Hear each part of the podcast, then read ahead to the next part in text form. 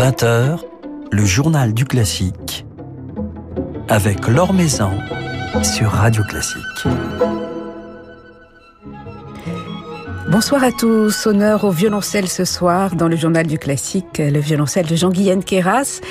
Jean-Guyen Queyras avec qui nous parlerons de Beethoven, auquel il vient de consacrer son nouvel album sorti chez Harmonia Mundi, mais aussi de la vie musicale bouleversée par la pandémie et notamment de la situation en Allemagne où il réside et enseigne. Avant cela, comme chaque soir, notre petit panorama de l'actualité musicale, des nouvelles développées par Philippe Gau sur le site de Radio Classique. Des notes d'espoir et de réconfort se sont élevées samedi d'un centre américain de vaccination au Massachusetts. Un récital improvisé du violoncelliste Yo-Yo Ma, venu recevoir sa seconde dose de vaccin et souhaitant remercier à sa façon le personnel soignant. Placé en observation après son injection, le violoncelliste a joué pendant une quinzaine de minutes, sommairement assis sur une chaise en plastique avant d'être chaleureusement applaudi par l'assistance. Thank you. Ludovic Tézier défend le régime des intermittents, un système que le monde entier nous envie, s'est-il confié à l'AFP. S'il se félicite des montants obtenus par la ministre de la Culture Roselyne Bachelot, le baryton souligne que le milieu artistique doit préparer la réouverture comme un navire de guerre qui n'éteint jamais ses chaudières et s'insurge contre le poncif ultime et absolument faux à ses yeux que l'art lyrique coûte plus qu'il ne rapporte à l'État faisant référence notamment à la décision de la mairie de Lyon de diminuer la subvention annuelle accordée à l'Opéra national de Lyon. En attendant de retrouver physiquement son public et après avoir lancé cet automne sa salle virtuelle, l'Audito 2.0 sur sa chaîne YouTube, l'Orchestre national de Lille intensifie son action artistique, pédagogique et solidaire dans le cadre d'un printemps de l'orchestre, une manifestation qui a débuté aujourd'hui et se poursuivra jusqu'au 26 mars. 27 musiciens permanents et membres du personnel administratif interviendront ainsi dans une vingtaine d'établissements scolaires et de structures médico-sociales, et cela dans huit villes de la région tout autour de l'île. Sur Radio Classique. Gustavo Dudamel a été salué pour la troisième fois aux Grammy Awards lors de la cérémonie qui s'est tenue cette nuit à Los Angeles. Le chef vénézuélien a été récompensé pour son enregistrement de l'intégrale des symphonies de Charles Ives avec l'Orchestre Philharmonique de Los Angeles. Une consécration qui marque une nouvelle étape dans la carrière de ce brillant chef dont le nom circule dans le milieu musical en tant que potentiel successeur de Philippe Jordan à la tête de l'orchestre de l'Opéra national de Paris.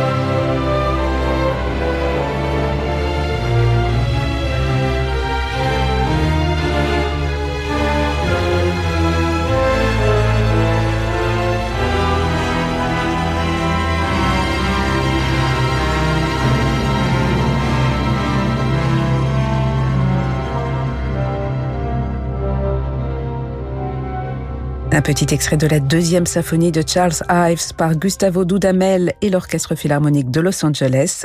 Un extrait de cet album publié par Deutsche Grammophon, récompensé donc par les Grammy Awards qui se sont tenus cette nuit à Los Angeles. Le journal du classique sur Radio Classique. Et c'est donc avec Jean-Guyen Keras que nous allons passer un petit moment à présent. Jean-Guyen Keras que l'on retrouve au disque aux côtés de fidèles compagnons, la violoniste Isabelle Faust, le pianiste Alexander Melnikov et l'orchestre baroque de Fribourg dirigé par Pablo Eras Casado. Un enregistrement dédié à Beethoven euh, construit autour du triple concerto. Un enregistrement réalisé entre deux confinements, en cette période si particulière de la vie musicale, que Jean-Guyen Keras a choisi de mettre à profit pour euh, réaliser différents projets, comme il nous le raconte ce soir. Vraiment à titre purement personnel, le fait d'avoir une période même longue comme ça, où tout d'un coup il y a un total changement de rythme, et à ce moment dans ma vie aussi, hein, j'ai eu la chance déjà de beaucoup tourner, de beaucoup enregistrer, de faire plein de choses. Et tout d'un coup, cette espèce de sabbatique inattendue, euh, imprévue, euh, etc., a été euh, en soi quelque chose de qui m'a qui m'a donné de l'espace, du champ, du recul et qui m'a amené vers de nouvelles initiatives, notamment une initiative pédagogique que j'avais en tête depuis très très longtemps déjà. Je me suis lancé dans des des, ateliers de, alors certains appelleront ça de la vulgarisation, euh, même si j'aime pas trop ce mot, mais disons, je, je, parle des suites de bac, je présente un mouvement des suites de bac dans chaque épisode de ces de ces ateliers. C'est sur Adagio Live et c'est à peu près une fois par semaine. Donc voilà, je vous donne l'exemple simplement d'une chose qui peut-être n'aurait pas vu le jour sans ces événements et dont j'ai le sentiment que ça peut faire un, faire un petit peu sens et voilà. Et, oui, en plus de très belles rencontres avec des invités. Dans, cette idée de transmission, d'autant que vous enseignez, Jean-Guyen Keras, en Allemagne, comment cela se passe? Est-ce que vous pouvez euh, donner des cours en présentiel? Est-ce que cela se fait en ligne? Et dans, quel état est la jeunesse allemande? Parce qu'on pense beaucoup aux jeunes en, ce moment, la, jeunesse française, et notamment les musiciens, les jeunes musiciens souffrent beaucoup. C'est pareil en Allemagne? Euh, Vous avez tellement raison, Laure. C'est, on pense aux jeunes, aux jeunes, aux jeunes, c'est-à-dire à cette, à cette génération qui va rentrer sur, euh, sur le, marché du travail, de la musique. Euh, enfin, il leur faudra une force herculéenne pour euh, non seulement surmonter tous les écueils, mais pour réinventer, j'ai envie de dire. Par rapport à votre question, on a la chance à la Hochschule de Freiburg, je suis professeur, de pouvoir donner les, les cours en présentiel. On a, on a pu dès la fin du mois de mai et depuis sans interruption, donc dans des conditions très strictes. Pour ce qui est de l'enseignement de la musique, évidemment, c'est irremplaçable. Donc voilà, oui, donc les, les cours ont lieu. Maintenant, euh, par rapport aux questions qu'on se pose, à ce qui attend ces jeunes musiciens, notamment ceux qui sont en fin de cycle, qui, qui sont maintenant, qui auraient besoin de, de rôder leur programme, de, de, de faire des auditions pour les orchestres, etc les choses se sont vraiment taries. C'est très difficile. Donc, euh, allez, il faut, il faut croire. Moi, je, je vois notamment chez, chez, beaucoup de ces jeunes des initiatives. Quelque part, ils sont moins pessimistes que, que ma génération. J'ai l'impression. C'est-à-dire qu'ils créent des choses, ils font des qui, bon, qui vont pas pour l'instant leur permettre de mettre beaucoup de beaucoup de pain sur la planche ou de ah non c'est pas comme ça qu'on dit enfin, de, de, beurre, de beurre dans les épinards. Voilà, c'est ça. Mais en tout cas, ils sont dans le dans la créativité. Voilà.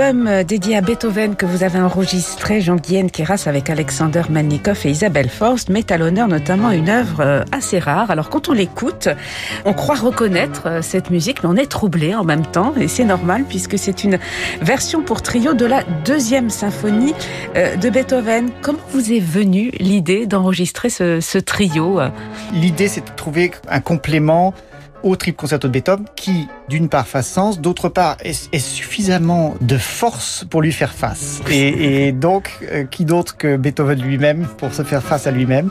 Et il se trouve, on a découvert effectivement cette version pour trio avec piano de la deuxième symphonie. Il est possible qu'elle soit de Beethoven, mais on n'est pas certain. Elle pourrait être de Ferdinand Ries. Si elle est de Ries, on est pratiquement sûr que Beethoven l'a vu, l'a approuvé et a approuvé son édition. Je dois dire, on l'a lu donc avec Isabelle et, et, Sacha et Alexander. On a été époustouflés de, de voir que même avec un trio comme ça, la force, la puissance de cette musique et aussi, on découvrait, on entendait des choses qu'on n'entend pas dans la version mm. symphonique. C'est comme si vous étiez tout d'un coup euh, près des flûtes, euh, dans l'orchestre, ou alors. Et en fait, c'est dû. Il y a notamment une, un facteur très très important, c'est que Beethoven ou celui qui a fait cette transcription a décidé de mettre presque toujours les, la partie des premiers violons et, de voix principale au piano et au violon qui pourtant ressort et est très la partie deuxième violon. Et donc tout d'un coup, ah toutes ces batteries notamment d'énergie qui sont au deuxième plan dans la symphonie, ressortent énormément dans cette version de trio. Là, Isabelle, elle a des, très souvent comme ça des batteries double croche, comme ça. Et, et, quelque part, la mélodie, entre guillemets, est mise au second plan. Et ça donne une toute autre perspective sur la pièce et, une, une, énergie que je trouve vraiment euh, très impressionnante. Et, quand on joue euh, cette musique, Jean-Guyen Keras, on essaye de faire abstraction de la version orchestrale pour offrir quelque chose de différent ou on y pense quand même? On est porté par, euh, par l'orchestre? Non, non, on y pense totalement. On a même pendant les, les répétitions, en préparation de l'enregistrement, on voulait, on se référait, on écoutait un enregistrement de la deuxième symphonie pour dire ah mais attends là qui est-ce j'ai oublié qui est-ce qui a ce thème qui a ce ah là c'est les bois c'est un tel etc et pour pour se laisser inspirer par ça, parce qu'on savait que de toute façon, ensuite, ce nouvel instrumentarium donnerait une toute autre couleur, une toute autre énergie à cette musique. Voilà. Voilà, bien un travail euh, sur les couleurs qui passe aussi par les instruments, les instruments euh, d'époque, euh, votre violoncelle, le, violon d'Isabelle Foss, ce magnifique Stradivarius, et puis le, le piano forte choisi par Alexander Melnikov, la copie d'un instrument viennois de 1795 pour les couleurs propres à cette musique de, de Beethoven. Oui, tout à fait. Il a, il a vraiment, il est allé vraiment au bout au, niveau datation, j'ai envie de dire, de, de, de ce que de l'instrument, de, ce qu'il pouvait faire, de ce qu'il avait comme registre, etc. Donc, euh, nous, on avait parfois des travaux d'ajustement à faire avec Isabelle et moi pour ne pas être trop fort par rapport à cet instrument qui n'est pas très puissant, mais, mais par contre, il y a tout de suite une certaine qualité percussive du, du forte piano et à la fois une douceur. Donc c'est ce beau mélange qui ressort.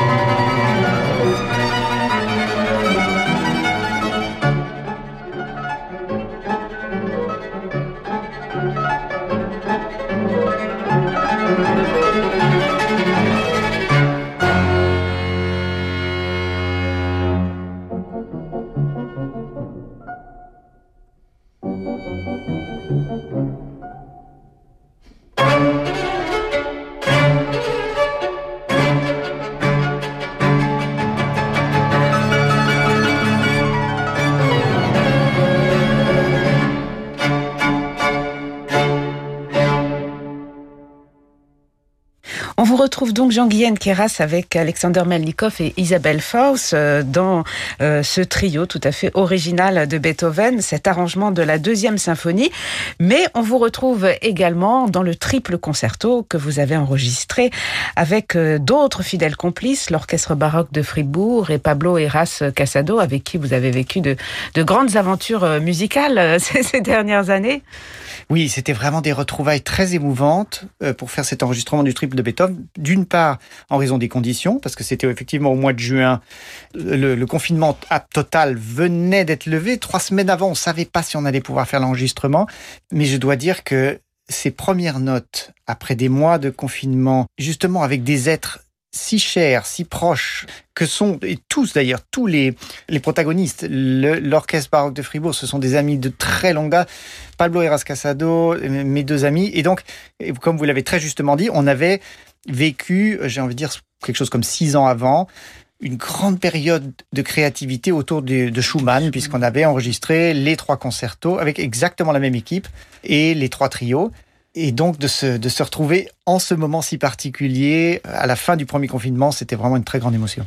D'autant que ce triple concerto, c'est, j'imagine, un double plaisir. Jean-Guyen Kera, c'est le plaisir de la musique de chambre, c'est le plaisir euh, de la musique concertante. Il faut allier les deux. C'est à la fois euh, grisant, inspirant, difficile. C'est ça, c'est ça qui fait cette œuvre, exactement. Alors, vous avez mis le doigt dessus. C'est-à-dire que le, il y a quelque chose de, d'extrêmement concertant et assumé totalement dans, dans, dans, beaucoup de passages avec euh, des moments épiques euh, d'une part dans les grands outils d'orchestre euh, et même de la part des solistes et puis a cet aspect tout d'un coup hop on est pendant quelques secondes quelques près parfois une période plus longue vraiment dans une, une couleur de trio mais Beethoven a, a vraiment réussi et c'est ça qui, qui est extraordinaire à éviter l'écueil de l'orchestre d'un côté, un trio de l'autre. Il y a presque aucun moment où le trio joue vraiment tout seul. L'orchestre est toujours là, est toujours impliqué, est toujours présent et donne une dimension, une profondeur de chant.